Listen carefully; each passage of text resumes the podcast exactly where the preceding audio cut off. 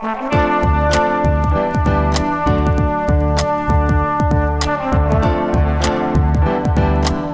listening to the Co Main Event Podcast. And now your hosts, Ben Fowlkes and Chad Dundas.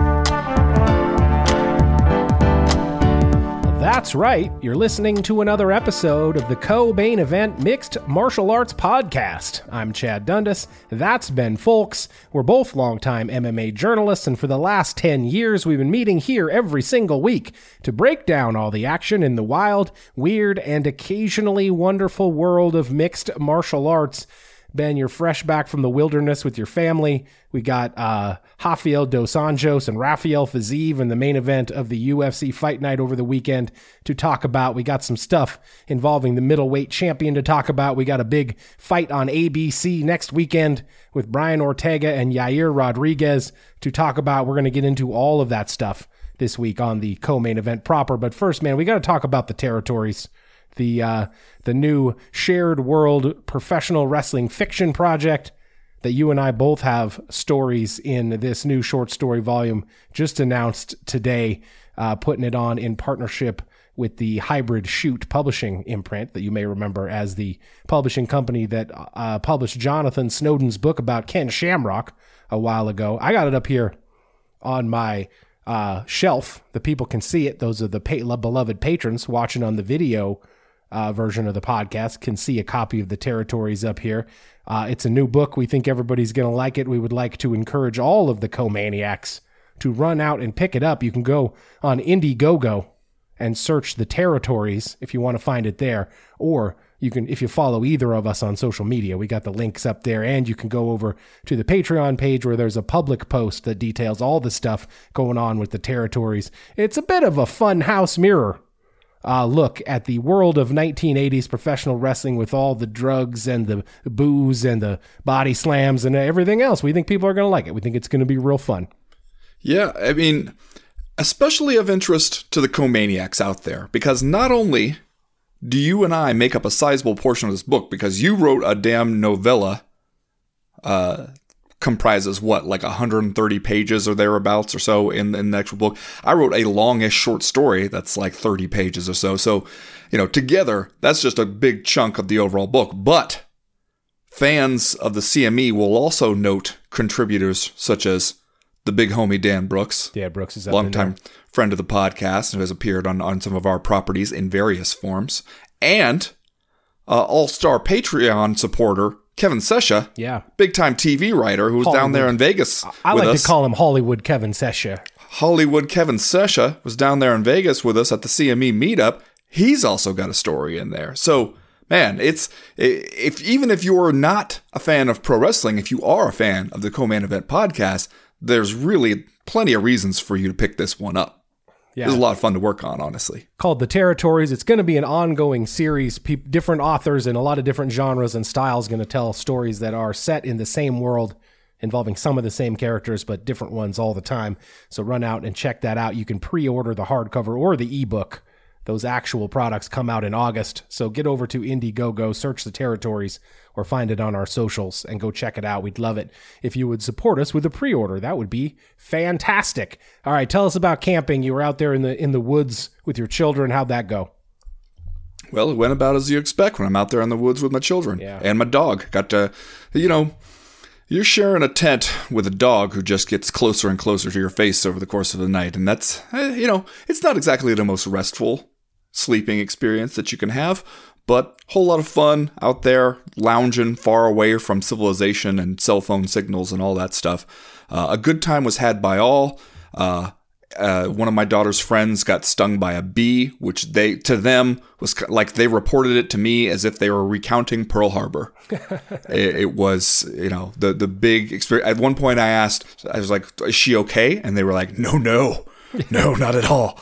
I was like, "Okay, well, good luck to them dealing with that." But uh, yeah, good time. I saw that you and Chuck Mindenhall did a show without me while I was gone. Uh, I don't, I don't feel betrayed. I don't feel like, uh, you know, like he's just took a knife and stuck it right in my back. Nothing like that. I mean, just Hope you every, guys had a good time. every now and then, I like to remind you that you're not irreplaceable, right? That like you know, if Okay. that if the if the heat finally catches up with you, and you got to go do that extended jail time that you will have to do at some point, then You'll you know we get could, me. we could find uh, we could find a new Ben Fowlkes. You know what? Now I'm gonna start doing some just Jenna Maroney shit and no showing some of these these shows showing up half hour late, 45 minutes late, demanding to know where my coffee is. Let you you, you just bought yourself a one way ticket to Troubletown, my friend. And you You, know just what? wait and see. I'll just do the show as is, and every now and then I'll be like, "What do you got to say about that, Ben Fowlkes?" And we'll just let some dead air run off, and no one will no one will even notice you're not there. You son of a bitch. Everyone will be like, "Great show, guys! Way to go! You really rocked it." Remember, you're listening to the co-main event podcast proper. Don't forget to go out and follow us on the Instagrams over at CME if you nasty and or like us on Facebook at facebook.com slash co-main event. This show drops every Monday afternoon for free in your timelines, podcast libraries, and if you think we're having fun right now, go check us out over on Patreon at patreon.com slash co-main event. Ben Fowlkes and I, when he deigns to show up, are party rocking over there with three additional podcasts every single week. You can check out the Wednesday live chat, hashtag wild on Wednesday. We got the Friday Power Hour podcast, which is, by the way, an additional hour of curated MMA talk every single week where we run down the dreaded but amazingly named co-main event podcast Patreon Power Hour Power Rankings. And then on Thursday for the top tier patrons of the co-main event, the beloved capital G girls and guys that support us at the highest level. We got the Doing the Damn Thing podcast where we just talk, chop it up, man. We just talk about whatever's going on in the world, our lives, uh, try to keep it current. We try to interview interesting people. It's a hell of a good time. People seem to like it. Head over there, patreon.com slash co-main event. Join the team at any one of our three handy tiers of patronage. We got music this week uh, from CME listener Doug Ty, aka Spider Fighting. He describes it as this is this is the perhaps the most difficult to pronounce is. description of any of the music here on the CME. Instrumental beat music that straddles the non-existent line between aging indie dork and backpack boom bap. Yeah. Nailed it. Nailed that one. I think it's pretty cool. If you like what you hear from Doug Ty on the show, you can check out more over at soundcloud.com slash spider fighting. Three rounds as usual this week in the co-main event podcast. In round number one, it's been a big year so far for UFC fighters with top knots. Now that two Rafaels entered and only one Rafael left, can Rafael Fiziev be the next follically superior athlete to become champion? And in round number two, Israel Adesanya was impressed by his performance. And he ain't gonna sit here and listen to you talk shit about it, even if you are a famous actor who may or may not portray Star Lord inside the Marvel Cinematic Universe. So take that, Andy from Parks and Rec. And in round number three, next week, ABC, T City, El Pantera. Are these words getting you excited? Because it's working for me. All that plus are you fucking kidding me and just saying stuff. But first, like we always do about this time, let's do a little bit of listener mail. Listener mail. This week's listener mail is brought to you by Fulton and Roark. Ben, uh, one of the things we always say is that we would love it if the listeners would go out and support the people who support the show.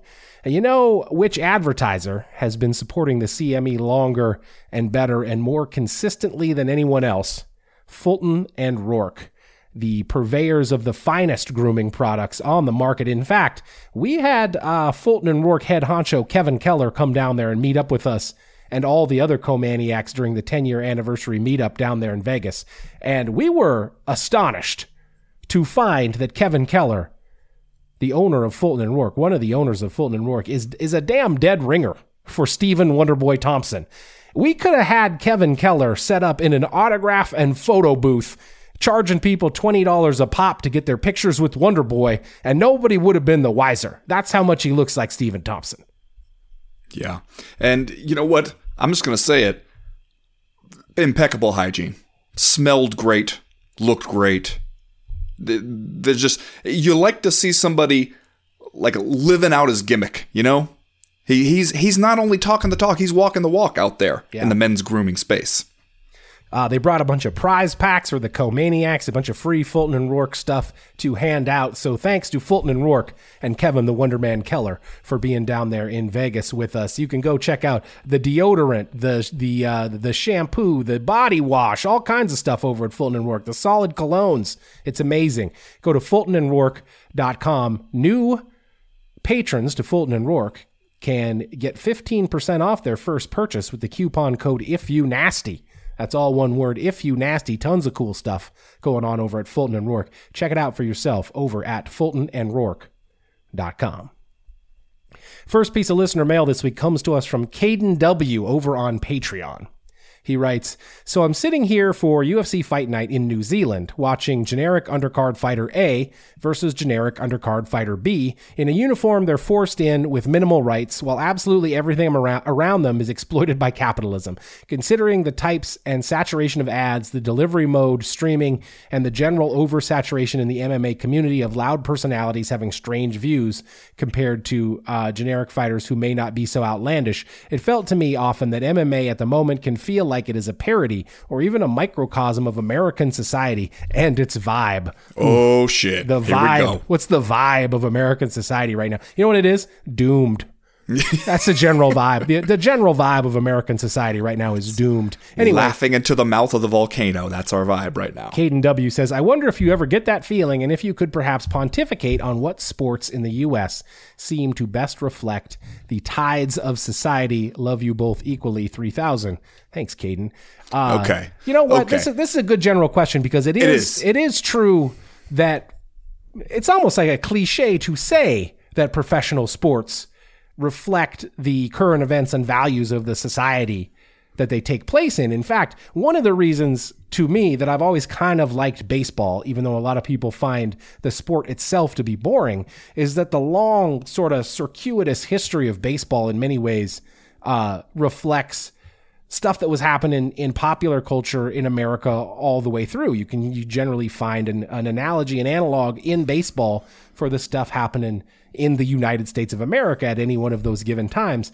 And like uh, in some ways, the same is true of MMA. And MMA is such a new sport that we're still kind of making up the rules as we go, both in and out of the cage, in terms of how we're going to officiate the sport, how we're going to treat the athletes, what the organization of the sport is going to be, how the athletes are employed, and all this other stuff. And it does kind of uh, mirror some of the things that are going on in the rest of society. But I wouldn't don't know that that necessarily makes it unique. I think that this is true of a lot of professional sports.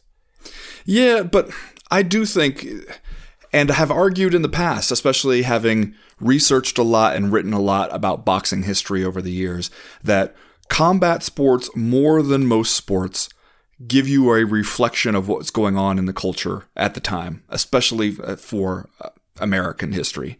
And you can you can trace it and see uh, sort of history of strained race relations in America at times for uh, political issues.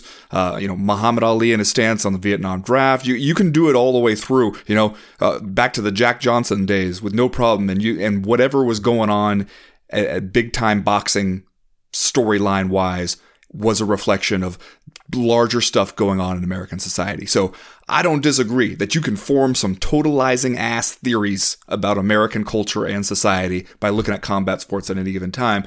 And I definitely think that you can look at what's has been going on and continues to go on with the UFC's sort of business model and the way it treats its fighters and what is going on in general in American capitalism and sort of Western capitalism in general, but especially American capitalism, because all these different ways that the company comes up with to keep more and more of the money, even though it is making just an absolute embarrassment of money to begin with, and yet cutting out the, the people who are actually the product as much as they can, keeping them in times intentionally desperate so that they will be easier to work with, so that they will say yes to whatever you offer and they can't push back on you. Like that is all stuff we see playing out in just the the American economy in general, the relationship between workers and owners in the American economy. We see all that stuff. The the commodification of everything, the slapping the ads everywhere while also telling us, uh, not, not on you though, not where it benefits you. We got to keep that clean.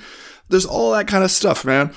Uh, I, I think that you can make a lot of good points about it, and the it's tricky though to me because I think you can make those parallels when we're talking about the actual business structure, how the UFC interacts with its fighters and also with its fans, where this is more and more a business model where you have a small but committed uh, collection of fans and you just try to turn them up by their ankles and shake them until every last penny falls out of their, their pockets.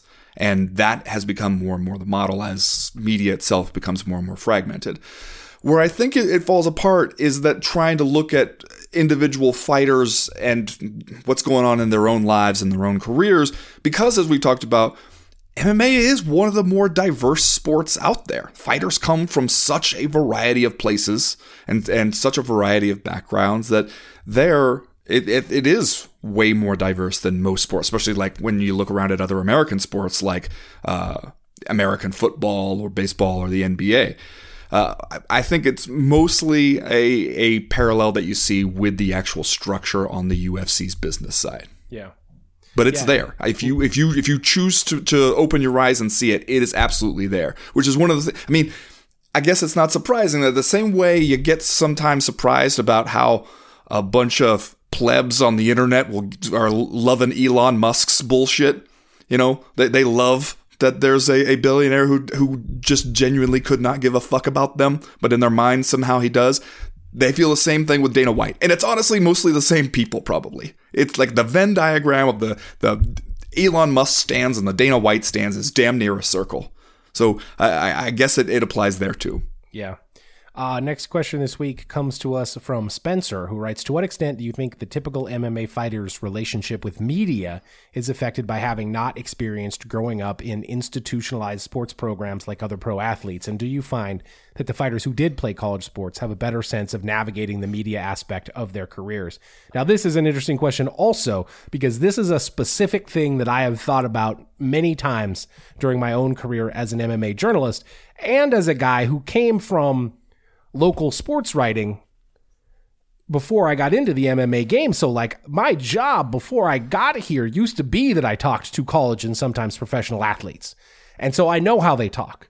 And then you get into MMA, and for the most part, it's a fucking circus, right? It's actually a joy to be a journalist in MMA sometimes because man, you go talk to a minor league baseball player or a college football player, and they're fucking terrified. They don't want to say fuck about shit. They're just out here being like, "Oh, just want to make a play to help help the team, put myself in position to to make a play." Because they don't want anyone to notice them. They don't want the coach to take their scholarship away. They don't want the manager to get mad at them and bench them. Uh, you know, putting in jeopardy their entire professional career, then you get to MMA and these motherfuckers will tell you absolutely anything at any time about how they're going to murder their opponent and set his hair on fire and piss on his grave and probably take his family and make them part of their own family and all this other stuff. Uh, and from a writing stories about it standpoint, that's amazing. And it's a little bit of a different market because, like we say all the time in combat sports, eventually the whole point of being in combat sports is to establish yourself as a personality that people will eventually pay to watch fight, right? Because we're doing pay per view still, so you got to put yourself out there in a way to uh, to make yourself a noticeable, noticeable and recognizable figure that at some point people will want to pay to watch fight, and so it behooves you to be a little bit more outspoken. To not, there is no team really, except for you know your your fight camps and stuff. There's no team for you to be a quote unquote distraction from, like you would be in mainstream sports, and so you get this vastly different attitude among a lot of MMA fighters. Now, I will say the guys that I have interviewed who come from mainstream collegiate sports backgrounds, sometimes they do do it a little bit different. And honestly, Yeah. you want to know the first guy that I met, noticed this about the first time that I interviewed him? It was Jon Jones. I interviewed Jon Jones before he fought Matt Hamill. And my experience interviewing him was tremendous. I was like, oh, this guy is amazing. Like, he really gets it. You could tell that he had spent some time in numerous college wrestling programs where they taught him how to talk to the media. And I was like, oh, this guy's great. Like, he's going to go far. People are going to love it. And then the, the thing that happened immediately, everyone was like, this motherfucker is fake. I hate him with his platitudes. Did, did those people kind of turn out to be right though? In I mean, the long yeah, run? I- yeah, oh, absolutely, they did. But it was just like it surprised me because here I had this guy Jon Jones that I thought was very media savvy and how he talked to me when I first interviewed him, and then people just hated it because people were used to this like much raw or less filtered kind of shoot from the hip in sometimes stream of consciousness sort of style that uh, MMA fighters talk in. And so, like, there is, in some cases, differences when you interview guys that come from this background. Phil Davis is another guy who comes to mind who's like, you interview Phil Davis and you're sort of like, oh, this guy gets it. Like, he knows how to talk Michael to. Chandler. Michael Chandler is another guy. And Michael Chandler, by the way, has also done a tremendous job transitioning to that to the MMA space and being like every time you put a goddamn mic in Michael Chandler's face, he's thought about it. He's got something to say. He knows how he's going to say it. He knows who he's going to call out, and then he's basically going to do the Ric Flair woo at the end and say, "Oh, what a rush!" like the fucking Legion of Doom, and storm out of there. He's terrific. He's also gotten better at it over time, just Yeah. by experience of being in the MMA space. I I think that there's something to this question that some of it is if you have been through a college sports program and gotten some media training through that, that it gives you some baseline to go off of when you get in MMA. But I also think that there's so many different things at work, like you said, that fighters have to sell themselves. And players in more traditional stick and ball kind of sports, they don't need to. They them sticking around on the roster, them finding a spot on the team and keeping a job has to do with whether they are helpful to the team way more than it has to do with what do fans think of them. Do fans like them personally? That kind of stuff. Are they, are they over with fans? That's just not a concern. If you're a baseball player, you can shut up, be a horrible interview, not give anything to anybody. But if you go out there and you're hitting dingers every night, you're you're hitting 380, they're gonna keep you around because they need you. That's what the, the, the baseball manager is going to be judged by whether the team is winning games. The the the owner is going to make more money. The GM is going to keep his job. That's what they are all basing their stuff off of, and it's a, just a very different metric when it comes to sports like this because it's a damn traveling carnival. You got to set up the tent in a new city and make the sales pitch all over every time, and so you need people that you can sell, and so you need those people to help you sell it that just I think that influences what we see in their relationship to the media far more than anything else. That and that you just have a less structured media environment in a lot of ways because you know you can see a lot of times you watch like college basketball or something where it's like that coach will have a long and sometimes complicated relationship with some of these people who have been on this beat for years, but he's got to show up and talk to them gotta show up and talk to him at the post fight or the post game press conference. They know what buttons to push on him. He knows what buttons to push back.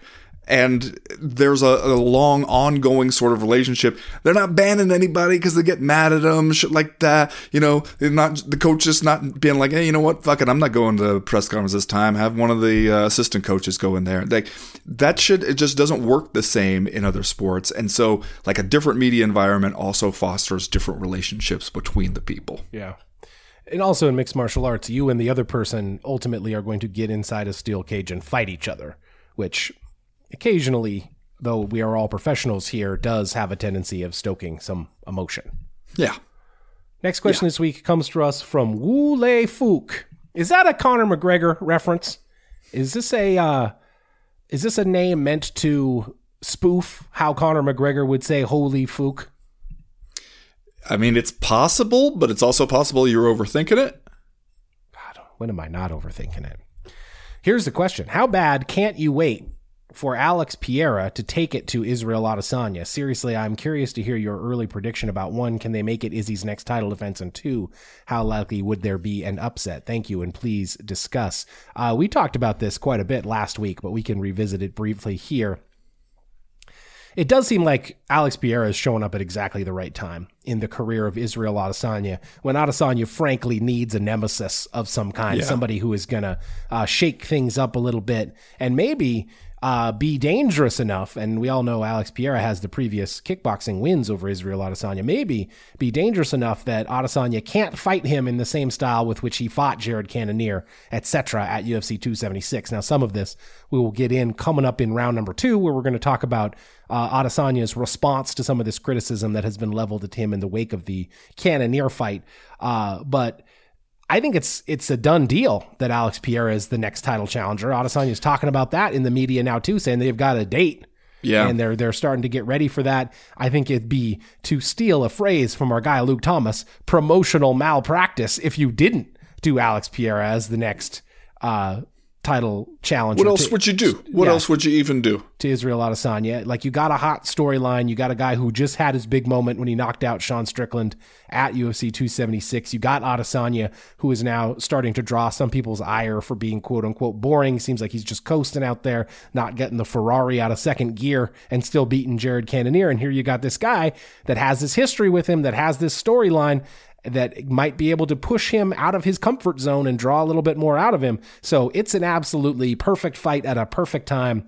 I hope to God they make it and that there's no injuries or anything else and this com- thing comes off on time because I think it's would be at this point the most hotly anticipated matchup you could make at 185 pounds considering the current lay of the land. Yeah. And you know what? It is kind of exactly the fight you need right now for where Israel Adesanya is because you've had a couple of these fights where it seems like fans are going, I suspect this guy could do more yeah. in there. He doesn't want to. He is playing it safe while also being far enough ahead of these guys and having, frankly, enough of a size advantage over some of these guys that he can stay out at a comfortable range, pick them apart, and they really can't do shit about it unless they want to dive in there and risk getting knocked out the way Robert Whitaker did in his first fight with Israel Adesanya.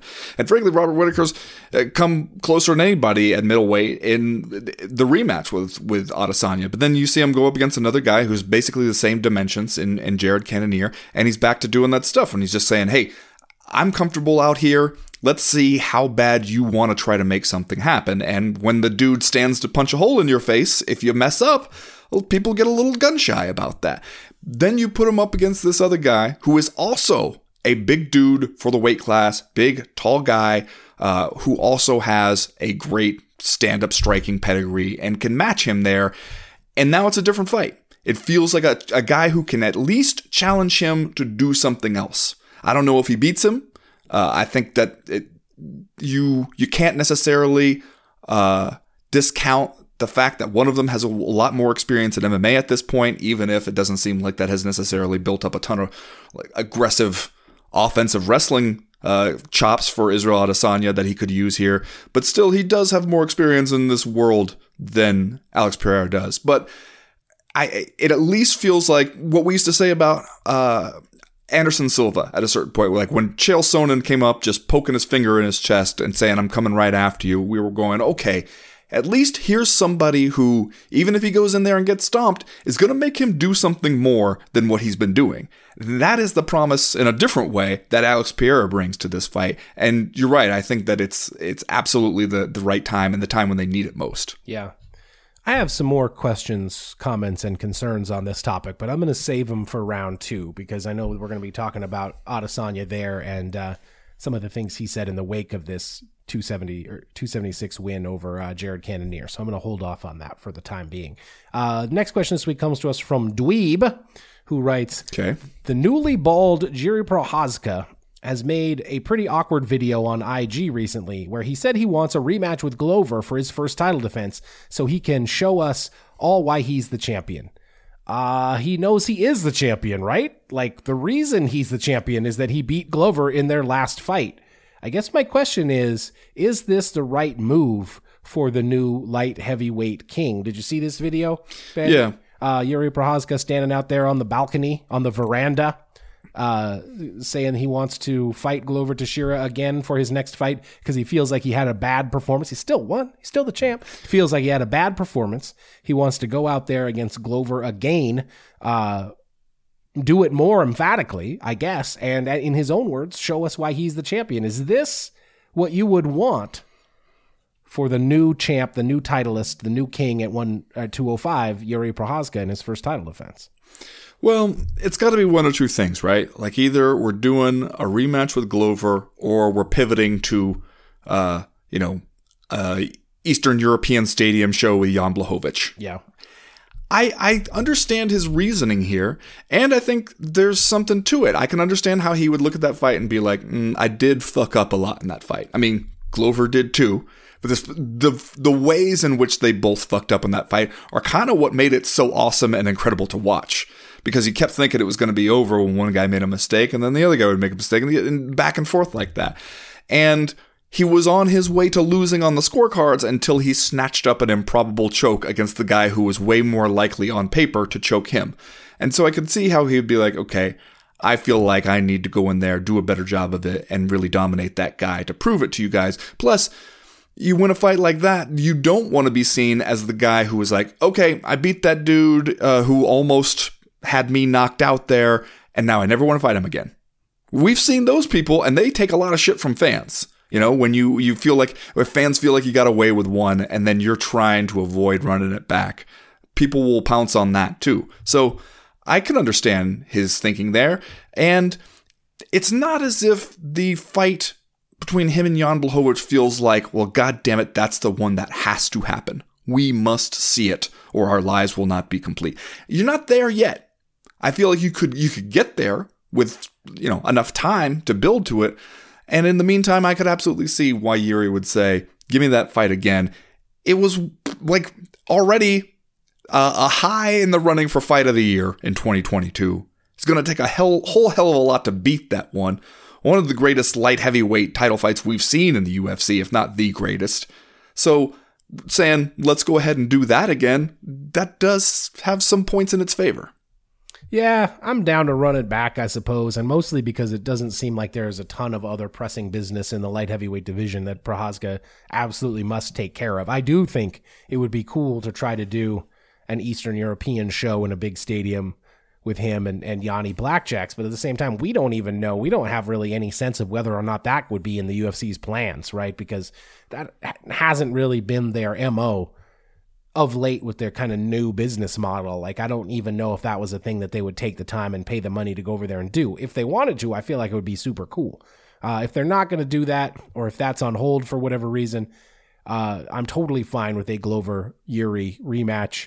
Uh, and maybe we get into another fun one. Man, maybe we get ourselves into the surprise trilogy we never knew 205 pounds needed between these two guys, but we just have to uh, wait and see. I, I am just, and, and maybe this speaks more to, uh, you know, Jiri Prochazka's kind of unique mindset, which we found out more about with that feature story by Marc Raimondi before uh, he actually won the title. Maybe this speaks more to Prochazka's mindset than than anything else. Is that he feels like he had a bad performance. He's in search of uh, more perfection, a better performance, and he wants to go out and do it again against Glover. But I'm a little surprised, just for all the reasons you just mentioned, that this guy wants to immediately fight the former champ again in a rematch. Normally, we see people skate out of these matches and be like, "Peace." Uh, smell you later. I'm on. I'm on to the next. But Yuri is the one talking about circling back here, which is interesting. Yeah, I All think right. it's because he really believes what he's talking about. Yeah, I agree. That's going to do it for listener mail this week. If you have a question or comment or concern that you would like to air to the Co-Main Event podcast in future weeks, you know how to do it. You go to the website, co-mainevent.com, and click the link in the top right hand corner of the screen that says email the podcast. That'll get you in touch with us. Right now, we're going to go ahead and get started with round number one.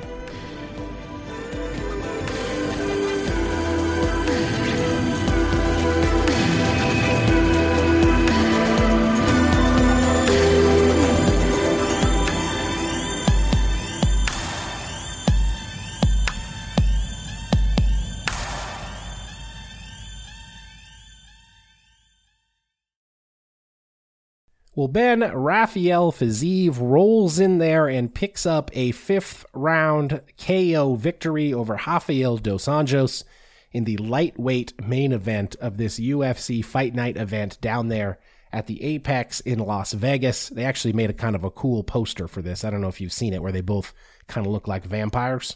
Uh, you should check it out if you haven't seen it, because in the world of the stock and standard UFC poster. This one actually has a little bit of flair to it. I like Okay. that. This fight is just yet another example, Ben, not only of the competition in the lightweight division, but also just that on any random Saturday night in July, the UFC can pull the trigger on a fight like Rafael Fiziev and Rafael Dos Anjos, which would be a big fight for any other organization. And not trying to say it wasn't a big fight for the UFC, but this is just mid July, man, week after a pay per view. Shrug, we're going to roll out Fiziev versus Dos Anjos. Just a couple of tough as hell dudes out there putting a scrap on in an entertaining and technical MMA fight. And that's what the UFC can do, man. Now, with their this uh, schedule and the roster, pretty much every week they can roll out some shit like this. And uh, I guess we should, in some ways, despite the fact that it feels like a grind sometimes, we should be like thankful that we live in this world where, yeah, man, just uh, put your streaming service on, put your ESPN Plus on on Saturday night, and we got Rafael Fiziev fighting Rafael Dos Anjos. That's pretty cool. Uh, this was a good fight. And I don't know where you want to start with it, but I'll just say this. Of all of the things that Rafael Fiziev brings to the table, and obviously some of them are obvious the technical striking, the power, the uh, uh, you know the ability to just kind of take his opponent apart piece by piece and then uncork these power shots like he did to Dos Anjos in the last round here. Uh, You know, with all of that stuff considered, I felt like the most uh, impressive thing he did out there in this fight was the takedown defense because he kind of aside from that fourth round, which we'll, let's talk about that in detail a little bit coming up here. But the fourth round where Dos Anjos was actually able to have some success. Uh, aside from that, Rafael Fiziev had closed that door. Man, you were not getting that guy down. And that's kind of, for a lot of lightweights in the division, that's going to be your only hope out there against Rafael Fiziev. So it's impressive that he was able to stave off Dos Anjos with those takedown attempts as much as he was able to throughout, you know, a fight that turned out to be 20 plus minutes long. Yeah, especially because you could tell that that was a cornerstone of RDA's plan. He tried them all. He tried every takedown, man. Double leg, single leg, push him up against the fence, get his back, Yeah. his legs out from under him. Did everything you could do. Barely got him down at all. Well, and you could tell from and granted we're we're hearing it through an interpreter, but hearing what is being said in his corner and and very early on in the fight, like in the the first and the in the break between round 1 and 2, his corner is already telling him, "All right, hey man, when we're taking him up against the fence, you can see he's he's got 20% less power than he does, you know, like we're wearing him down basically, which seemed to be the plan. Like banking on the guy not having the cardio that you do to go five rounds. You can wear him out in the clinches. You'll sap some of his his explosive power that way. He'll become less dangerous, and then you can start to take over later in the fight. And it just wasn't really happening. I mean, you know, he was he was slowing down a little bit. He was clearly getting tired, but he also uh, somebody made a a clip of this to show on Twitter where he, he's the, that fight ending sequence that he lands is based off of something that he set up in like round one, where he throws that flying knee and then follows it with you know a, a, right hand and then the left behind it, and and it stings Rafael Dos Anjos. But then he follows up, starts the fifth round. Basically, we're in the we're still in the first thirty seconds of it. He fakes the flying knee, gets Rafael Dos Anjos to bite on it, and then lands the right hand and left hook, and it's like boom, now he's down. And that's that's pretty savvy. That's not a guy just going out there and winging stuff. And when he can defend against your takedowns and stop you clinching him against the fence as well as that, then so much of the fight ends up exactly where it seems RDA doesn't want to have it, which is us kicking each other in the middle of the cage. And you don't really want to get into that kind of thing with a Rafael Fiziev, man. He's out there. He, he just, it feels like every time he's kicking you, he is just chopping away at a piece of you. It's, he's not just throwing stuff out there to test and see if you're still there. And that's, that's a tough guy to deal with, man, because if he, when you see him between one fight to the next, is shutting down more of these avenues that people might look to pursue to, to beat him, what are you left with at a certain point?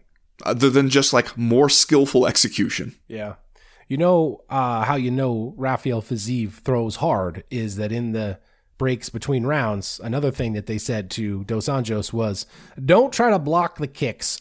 Just Yeah. get out of the way of the kicks, which Because he's splitting open your arm Yeah. when, when you're blocking it. Yeah. You're blocking it, and you're still taking a ton of damage on whatever blocking surface you use. See, this is what separates me from professional MMA fighters. Because if I'm RDA in that moment where that's what my coach tells me between rounds, that's when I look at him and I say, Oh, really? Just get out of range? Just get out of the way of the kicks? Okay, yeah, I guess I'll do that, jerk.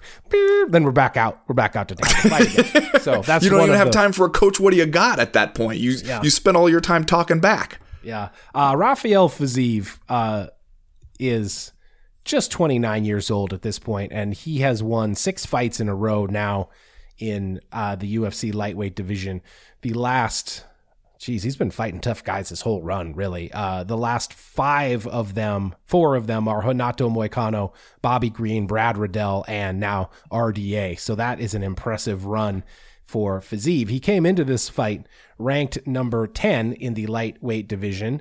Rafael Dos Anjos was ranked number 7. I know we don't have a champion there. Charles Oliveira missed weight and, and was stripped of the title.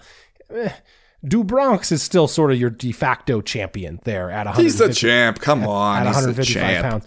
But just like the emergence now of a guy like Fiziev, who I assume when the new rankings come out will have shot up into the top 10 after this win over RDA. If you were the champ in this division, you would be looking around thinking, okay, not only do I have the usual suspects to contend with, not only do I have Dustin Poirier, Justin Gaethje, Michael Chandler, uh, RDA, Tony Ferguson, these tough guys that are in this division. Not only do I have those guys, the usual suspects, the standbys, uh, but now obviously you got Islam Makhachev, who's who's right there knocking on the door of a title shot. You got Beneil Dariush, who has been in the mix for a while, uh, but is sort of you know sneaking up on that level. But you got these dude. You just basically got a whole uh, uh, crowd of dudes like Rafael Fiziev, like Arman Tsarukyan, like Mateusz Gamrot, who we just watched those two guys fight, like Jalen Turner, who also just went out and put a hurting on Brad Riddell at UFC 276. It's just like everywhere you look, there's a tough dude coming for you, and you're never going to be in the position that a middleweight, light heavyweight, sometimes welterweight champion would be in, where we look around and we're like, okay, this guy's cleaned out the division. You're never going to get there, man, because there's always going to be a Rafael Fiziev coming up there being like, oh, by the way, for years, I was the striking coach of professional MMA fighters, and now I am a professional MMA fighter, and we're going to fight for the title. It's just a stupid, crazy division in terms of the competition, and I know we say that a lot, but man, it's just this is just a fucking Shark Tank all the way from, is. from top to bottom. And also, one of the things that's tough about it is if you are the champ or you're somebody like Charles Oliveira, kind of the de facto champ, I still say he's the champ, and you're looking around and you're like, okay, there's nothing but tough ass fights. And it's just the difference between the tough ass fights that really make you some money and the tough ass fights that don't make you that much money. And you're you're praying that you get one of the the former rather than one of the latter, you know? Because there's tons of guys out there who would give you a real, real struggle, really push you in a in a title fight, in a five round fight, and just wouldn't sell more than, you know, basic tier level number of UFC pay per views, which, if you're relying on getting a cut of the pay per view, is the thing that really fills up your pockets and makes your time as champ really worth it. You know, that's hard ass work for not a huge reward. That's, I mean, when you people give Charles Oliveira shit for trying to talk about a like a Conor McGregor fight or something, man, wouldn't you rather beat Conor McGregor's ass when he's fresh off a yacht and hasn't really been training that hard, or would you rather go out there against Rafael Fiziev? Yeah, You're recently- gonna take off his his fuzzy hat and then just kick kick you until your arms bleed. Yeah, Come on, man. yeah. No, I'll take the guy who uh, who just recently horrifically broke his leg in his most recent fight. That's the guy I would take. Uh, kind of sad for Rafael Dos Anjos. Not that he is uh, shot or done by any stretch of the imagination, and he strikes you as one of these guys who can kind of hang around and have good, entertaining, bankable fights for the UFC as long as he wants to do that. But sad just in the sense of, like we talked about before, he tried so damn hard to get Rafael Fiziev down and never really could do it until the fourth round. And then it did start to look like maybe Rafael Fiziev was a little bit fatigued and like maybe Dos Anjos was going to start having some success and he got a takedown and like that was arguably his best round and he probably won it. And then immediately, just right fucking away in the fifth round, 18 seconds, I believe, into the fifth round, Yeah. Fiziev comes out and just knocks him out. Like knocked him out so swiftly that from a you know the first angle it looked like maybe an early stoppage, and then you see the reverse angle and you're like, oh no, no, no, no, no, he clocked him pretty hard. That's just ah, that's got to be deflating for for Dos Anjos to be like as soon as you think maybe the fight has taken a turn that would benefit you, oh no, right away you are knocked out. Yeah, and also that you're 37 in a division where people don't tend to hang on for quite as long. 37 as a heavyweight, just getting started. 37 as a lightweight, that's tough, man. That's tough, especially when you're a former champ and still have a name and you're a, a considered a fight night headliner quality of uh, opponent. They're going to give you some tough ass fights Yeah. and it, it, it's up to you whether you can hold on to them, you know, and it only gets tougher. Yeah, kind of rough for RDA. Three and five in his last eight, getting up there in years, as you mentioned, but still a guy who I think can hang around in this division and and and do some good things. It will be fun to watch Rafael Fiziev progress through this division and like all those guys that I listed off uh, a few minutes ago. It's just fun fights everywhere, man. You can you can r- randomly match two guys up on that list, and it's probably a hell of a fight. So Yeah. excited about that. Um, let's go ahead and do Are You Fucking Kidding Me? And then we'll move on to round number two. Uh, ben, you will recall that over the last several weeks, I've been saying if there is a person in the world who is almost universally regarded as bad, like a person who has who has done some things that we find distasteful, it is almost a certainty that an MMA fight, fighter will select that person out and be like, "Oh, this is my guy right here. Yeah. This is my this reputed member of the mafia is my best friend, right?" Or like, "Oh, Vince McMahon just got accused of several sexual misconduct." happenings and stories it's all in the news there he is he's at the UFC check this out like it happens every every week this week no exception your guy Chase Sherman goes out there at this UFC Fight Night event, gets himself a nice win over Jarek, uh, over Jared uh, Vanderaa, third round TKO heavyweight fight on the main card, gets the win. Nice for Chase Sherman. Uh, his first win in five tries in the UFC. Next thing you know, he's out partying in Vegas, posting pictures on his Instagram with OJ Simpson. Ben Fowlkes. Chase Sherman and OJ Simpson standing next to each other, point, giving the pointing at each other like, "Hey, look at this guys! Here I am with this cool guy." You know what the what the caption says, right? I do not. Do you know what the caption says? I hope this isn't photoshopped. I hope Please I found, tell me. Please tell me the caption is just something about him being a huge fan of the Naked Gun movies. Chase Sherman UFC. It just says in all caps, "Killers." Oh man. Oh, oh man. You fucking kidding me? We've got to stop doing this, guys. We got to stop finding the worst people in the world and being down with them. It doesn't seem like it would be that hard to just not do this, man. Just not do this. But we do it every single week. You fucking kidding me? You know, I already think it's kind of the weird thing how the selfie became the the modern day version of the autograph. You see a celebrity, that's the first thing everybody thinks is they want to do a selfie with them. You find me the people that see OJ out and their first thought is, "Let me get a selfie with fucking OJ Simpson." You you've found me some people that I don't want to be friends with, I think. Unless it was OJ's idea to take the picture. Maybe he's a big Chase Sherman Vanilla Gorilla fan. Is that possible? I don't know. So who's? I don't care whose idea it was. I'm so, I, I almost want it to be OJ's because I feel that would be just a funnier story if OJ is like, oh shit, Chase Sherman, mid level UFC heavyweight, always on the verge of getting cut. Can I get a pick real quick, bro? Yeah, and even if it is OJ's idea, you still got to be like, you know what? I'm going to say no, and I think you understand why. Or maybe I'll do it, but I'm not going to post it on my Instagram. You got to be following OJ if you want to see this picture. Uh, okay, well, Chad, my Are You Fucking Kidding Me is of a different nature, but also involves a selfie with a UFC fighter. My man John Morgan is out there after, you know, this is Sunday. He posts this Sunday afternoon, day after the fight nights.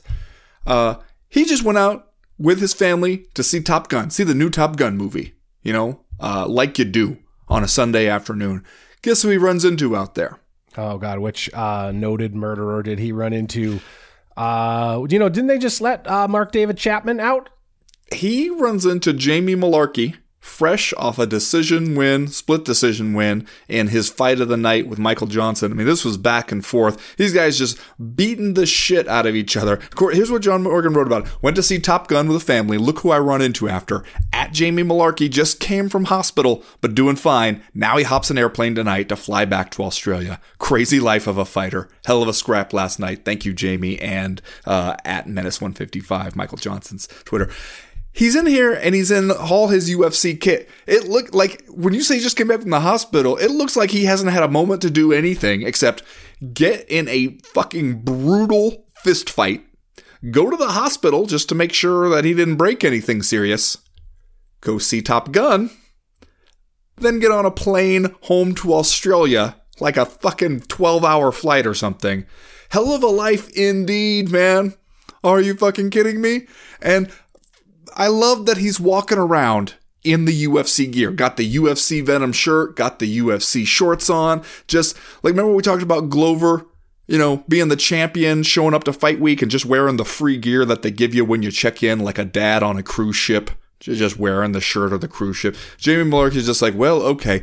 Uh, checked out of the hospital, got a few hours to kill before I got to get on a plane. I did want to see that new Top Gun movie. Yeah. Are you fucking kidding me? Fucking kidding me. Hell of a life. Probably trying to stay up so he can sleep on the plane. He doesn't want go. his sleep cycle interrupted. That's see, that's experience right there. That's what that is. You fucking kidding me? You're fucking kidding me, man. I really thought it was going to be John Hinckley or somebody, you know.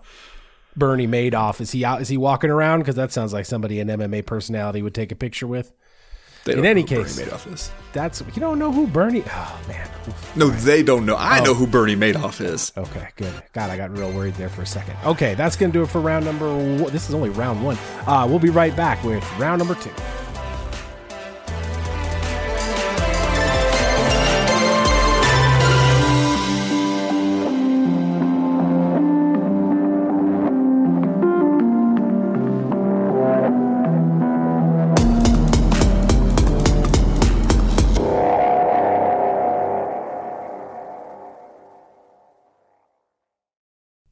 Chad, Israel Adesanya has heard the criticism of his recent title uh, defending performance against Jared Cannonier at UFC 276, and he is not just going to shut up and take it. He had some words back.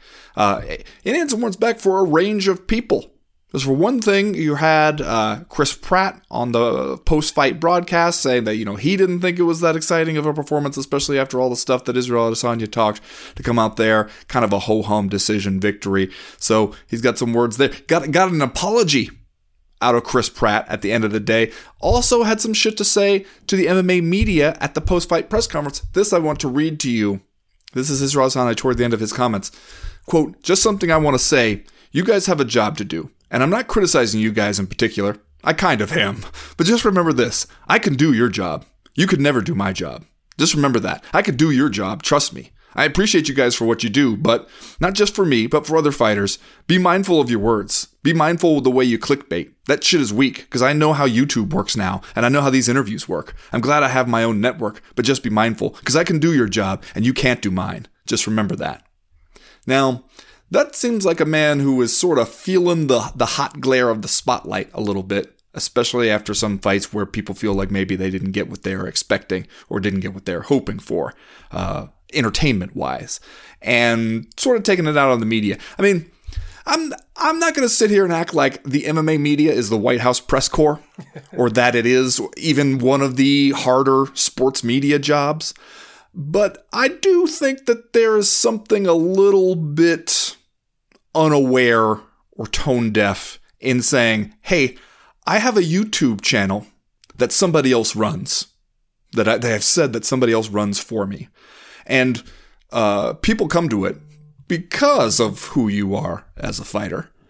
And therefore, I could be a media member. I, I know it all. I could I could jump in there and do that shit. And you guys couldn't be a pro fighter. Therefore, don't say anything about me. Yeah. uh, could could be in the media because he's already famous for doing something else. I think is Right. the, uh, is the implication there. Also, he probably wouldn't. He would probably find out it was harder than he thought. Uh, I'm just saying. Uh, look, I talked when I talked to Chuck on Friday during the live chat. He brought up that you know, so you pay money for this, you you you watch the events because of that relationship. You're free to criticize. You're free to say, "Hey, this didn't live up to my expectations. I didn't uh, enjoy it particularly. I didn't, you know, I don't feel great about the seventy bucks that I spent on it." That's that's your right as a consumer, and I think that that's that's fine. Uh, I shouldn't be surprised, but I guess I am. This is what I was going to say earlier during listener mail. I'm a little bit surprised at the vitriol that apparently is coming Israel Adesanya's way. Uh, just because he is winning these fights and he is doing it in fairly dominant fashion. I know that he's not stopping everybody. He doesn't have like a uh, an Anderson Silva esque stoppage streak. But Anderson Silva was also a guy who got criticized for being quote unquote boring at times, by the way. Uh, and I think that like you know he makes some good points in this this interview, or I just I guess it's him on his YouTube channel, uh, where he kind of talks about uh, well everyone is confident going into a fight. Everyone says they're basically going to kill their opponent. He's like, look at what Max Holloway said leading up to his fight with Alexander Volkanovski, where Max Holloway was basically like, I'm so much better than this guy. I'll be surprised if it makes it to the third round. And Yeah. and it Adesanya is basically saying nobody's criticizing Max Holloway for saying that, and then he goes out and like gets beat in fairly dominant fashion. Like, why are you criticizing me for the stuff I said about Jared Cannonier? Like, I went out there and tried my best. I was looking for the openings. I don't feel like I, he said he watched the fight back again, and even though at the time he said he felt like he had an off night, after he watched it a second time, he was like, I don't feel like my performance was as bad as maybe I first thought. I didn't really take my foot off the gas. I was out there trying to force openings. I just didn't get them. I just didn't see them, and it would have been stupid for me to, you know, go balls to the wall, try to put myself in a bad position to try to put Jared Cannonier away because he's a dangerous guy. And I was trying to finish him. I just didn't get the the, the chances that I thought I was going to get. And sometimes that happens. So like in some ways, I kind of see both sides of the coin here. I see that people are, you know, paying 70 bucks for this that doesn't live up to their expectations in terms of excitement. They're kind of upset as consumers. But I also see Israel Adesanya's side of it, man. That like he's having a fight. He's in a fist fight with Jared Cannonier which would lead to instant death for 99.9% of the population. But for, for Israel Adesanya, he beats him like fairly effortlessly. And so like I can see his position of being like, uh, look, man, like I, I beat him as handily as I could and I tried to finish him. I tried to look for those openings and they just didn't come for me. Like I, I think that that's like kind of understandable from a fighter's perspective. Yeah, and like we talked about in the immediate aftermath show, uh, to, reflecting on UFC 276, if he had gone out there and taken more chances than he needed to and gotten himself knocked out, it's not like people would be saying, "Hey, we appreciate the entertainment that you delivered to us." Yeah. We appreciate you you taking those risks and not making it a boring fight. Uh, and we hope to see you get a rematch. Like that's not going to happen, and he knows that, and so you can't criticize him without also being aware of that, and also that Jared Cannonier has to come in for some of that criticism because he didn't realize like, hey, I'm losing and I need to take some risks even if it opens me up. He just kept on staying in the same position that he was in, and uh, it is though a little bit surprising to me sometimes when I guess that Israel Adesanya feels, for one thing, like he wants to target the media uh, for that because when you, like we've said before, if you compare what the media dedicated to covering a sport says about athletes, the MMA media is not particularly hard on MMA fighters. No. It, it, especially you compare it to what people are saying about NFL players and coaches on Monday morning sports talk radio. Good God, good God, it's a it's a completely different world. Uh, it's it's actually one of the kinder to the athletes media environments. Now, what they hear from fans might be a different story because there are going to be some assholes on Twitter telling you you suck, throwing in some racist invectives, things like that. And I could see how maybe sometimes that stuff gets all muddled together in the fighters' minds. If you're talking about clickbait, well then you're just talking about a media environment like how do websites make money these days? How do how do they stay solvent? And what do they have to do in order to like pay for their costs and turn a profit? That's what that is. That's not people saying like, hmm, I could do a good job here, but it would be f- more fun to just do it shitty. Like I just, I would just like that more. Like no, that's not what it is. It's Yeah. because that's how the the economic model works. And when you sit there and you are trying to act like you understand all this stuff and you could do it if you want to, but you've never done it, then you're kind of being exactly the dude who you were mad at. You were mad at these people who could never do what you do, uh, and, and then they don't really understand the intricacies of it. It's because you got you set up a YouTube page that somebody else runs and that people come to because you are famous for doing the different thing does not mean you understand all that stuff. You are being the exact type of dude you're complaining about. And so, like, that seems to me like a little bit of the confusion that he has in it. But it also is a little bit surprising to me that that I guess that he is feeling the force of that criticism as much because Yeah. one of the things that I think that we've all recognized and liked about uh, Israel Adesanya at this point is that he seems very much his own man. He seems like he like uh, unlike some people like Jon Jones and some other people, he doesn't seem like he has the antenna up like the rabbit ears for criticism quite the same way. Maybe it just gets to a point where he feels like I I was expecting a little more appreciation when I got to be the UFC middleweight champ and held it down for a while. Yeah.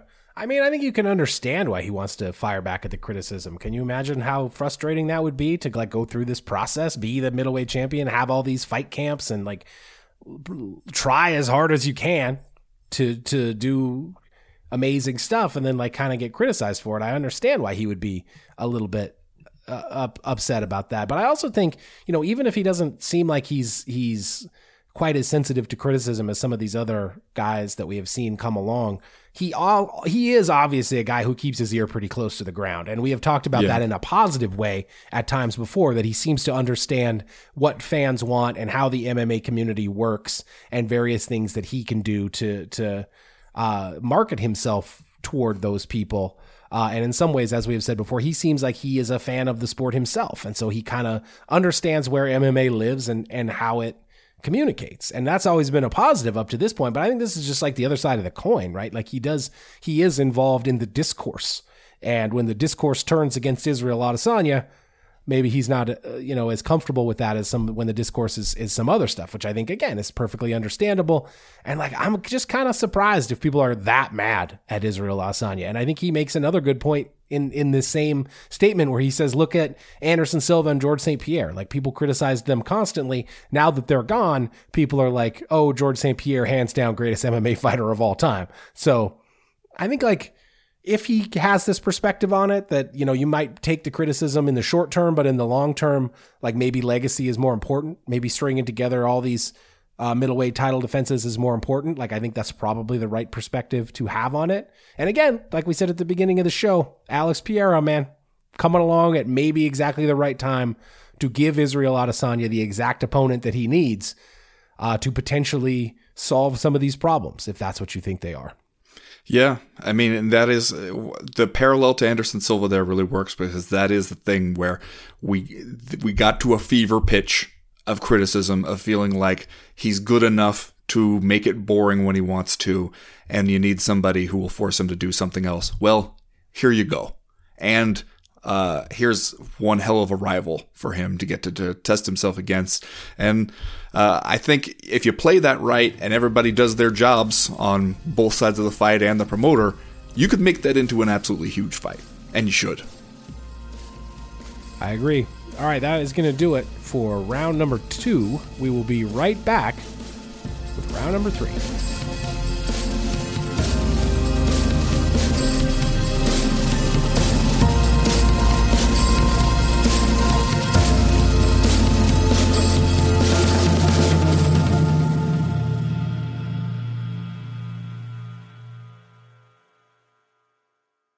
Well, Ben, we have talked a lot in the past about how these MMA events on network television have not felt like as big a deal as we thought that they would feel like during the formative years of the sport when crossing over to the mainstream and getting this kind of exposure was the ultimate dream.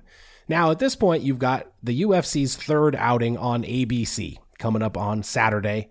Uh, this one going down at the UBS Arena in Elmont, New York. And again, it doesn't feel like this is a game changer for the sport in the same way that I think you know, maybe some people thought it would be having this network television exposure. Uh, but this is, a, I think, uh, an interesting and fun fight with Brian Ortega and Yair Rodriguez. Both guys come in on the heels of losses, uh, but they both still feel relevant in the featherweight division. Perhaps they both still feel a little bit like enigmas in the featherweight division. Like we're not totally sure uh, where the ceiling is for either of these guys or how long they'll stick around or anything like that. But you know, just when I think of a matchup of styles between uh, T City and El Pantera, I'm excited for it, man. I'm excited to watch this one go down. Yeah, it does seem like one of those fights where it's hard to envision a way it goes down that is not fun as all hell to watch. Yeah. You know?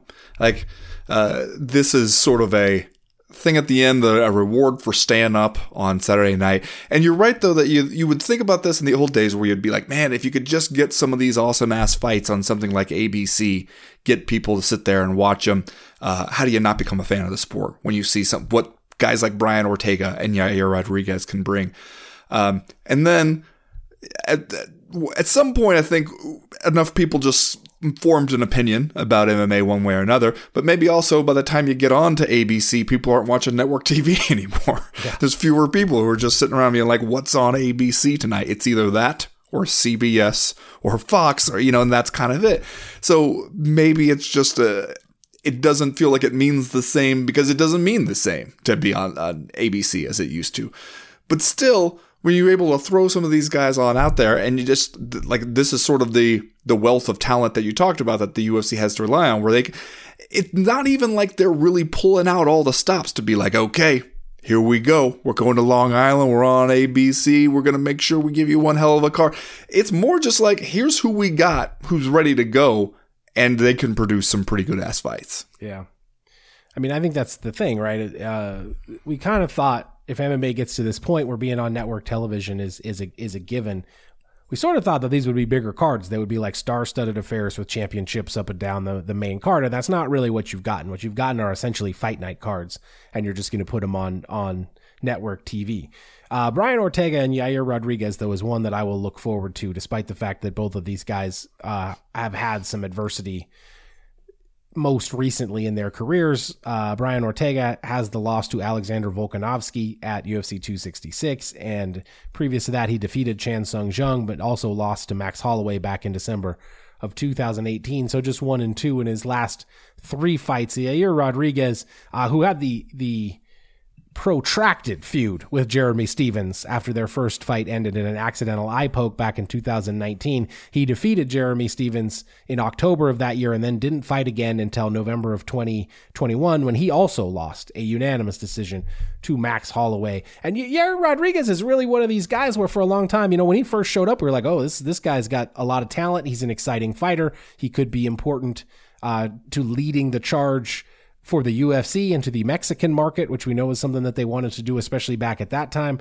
Uh, and it hasn't played out really like we thought it would for Yair Rodriguez to the point where, you know, uh, maybe we thought he was going to depart the company or depart the sport. We didn't know how long he was going to be around. And some of those questions, I think, still kind of hang around in the ether around Yair Rodriguez. So if he were able to go out and get a win over Brian Ortega, like, I feel like that would be pretty meaningful for him. Yeah. And honestly, don't you feel like, uh, Alexander Volkanovski's dominance in the third fight with Max Holloway made Brian Ortega's fight with him look a little better for Brian Ortega because he came damn close to finishing Alexander Volkanovski, who has since looked like just one of the best pound for pound fighters, bar none, on the planet. Yeah. You know, and especially when you consider that Brian Ortega, he's sitting there with two losses in his MMA career. One was to Max Holloway, you know, like the second best featherweight in the world at this point, and probably the best, you know, uh, like in his what 16th pro fight that was Ortega in his 16th pro fight against Max Holloway, getting beat up like that.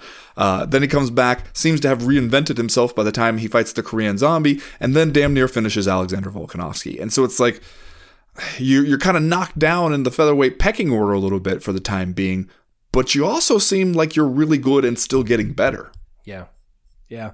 Uh, Brian Ortega going off as the slight favorite here at minus 165, according to the DraftKings sportsbook. Yair Rodriguez plus 140. So just a slight edge to Brian Ortega there in terms of the odds.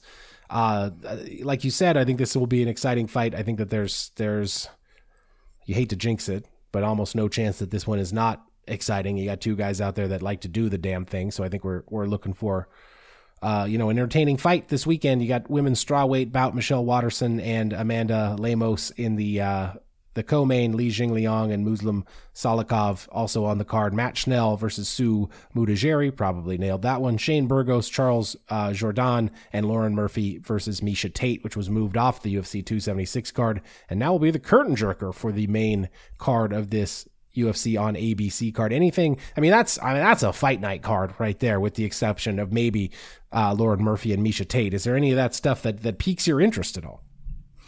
Yeah, I mean, I, I think at least when I look here and I'm trying to think of like what's the thing that keeps me watching, right? Rather than just tuning in and and or somebody let me give me an alert when the main event comes through. Um, uh, seeing Li Jingliang and Muslim Salikhov, like that one, I feel like okay, you're going to get two hard ass dudes going in there and trying to beat the hell out of each other in that one. Uh, I also, I just think Shane Burgos is just flat out fun. So uh, that one I'm, I'm, more or less interested in.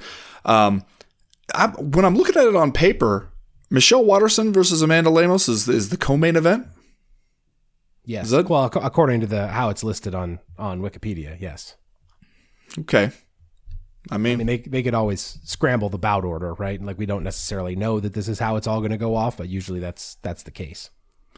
Uh, okay, I mean, I guess that's fine. I guess that's okay. I just, I don't know. That one, if you had to get up and make a sandwich, if you felt your blood sugar going down, I'm just saying maybe that's the one. Wow, that's harsh.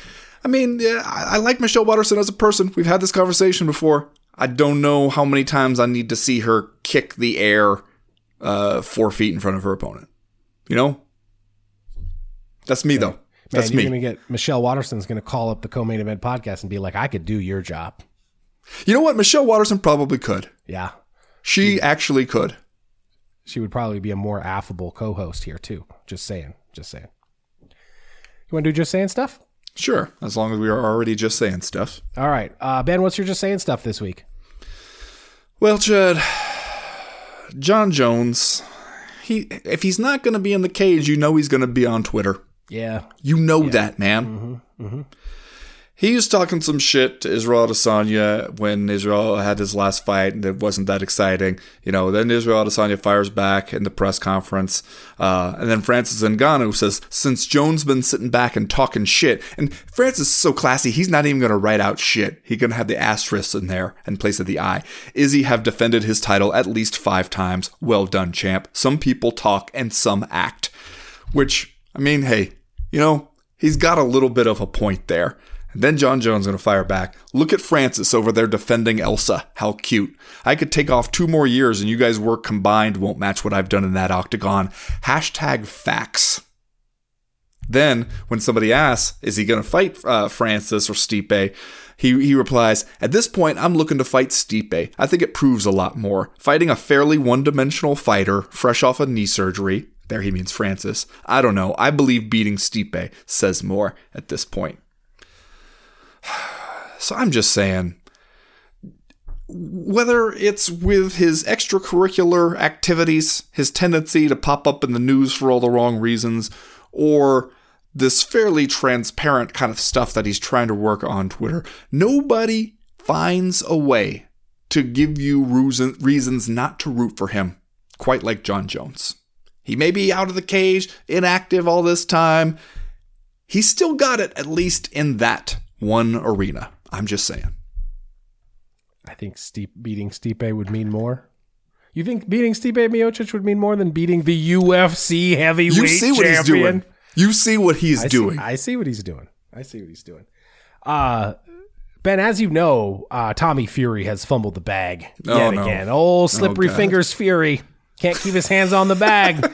Won't let him in the country, allegedly because of his reputed ties to organized crime figures.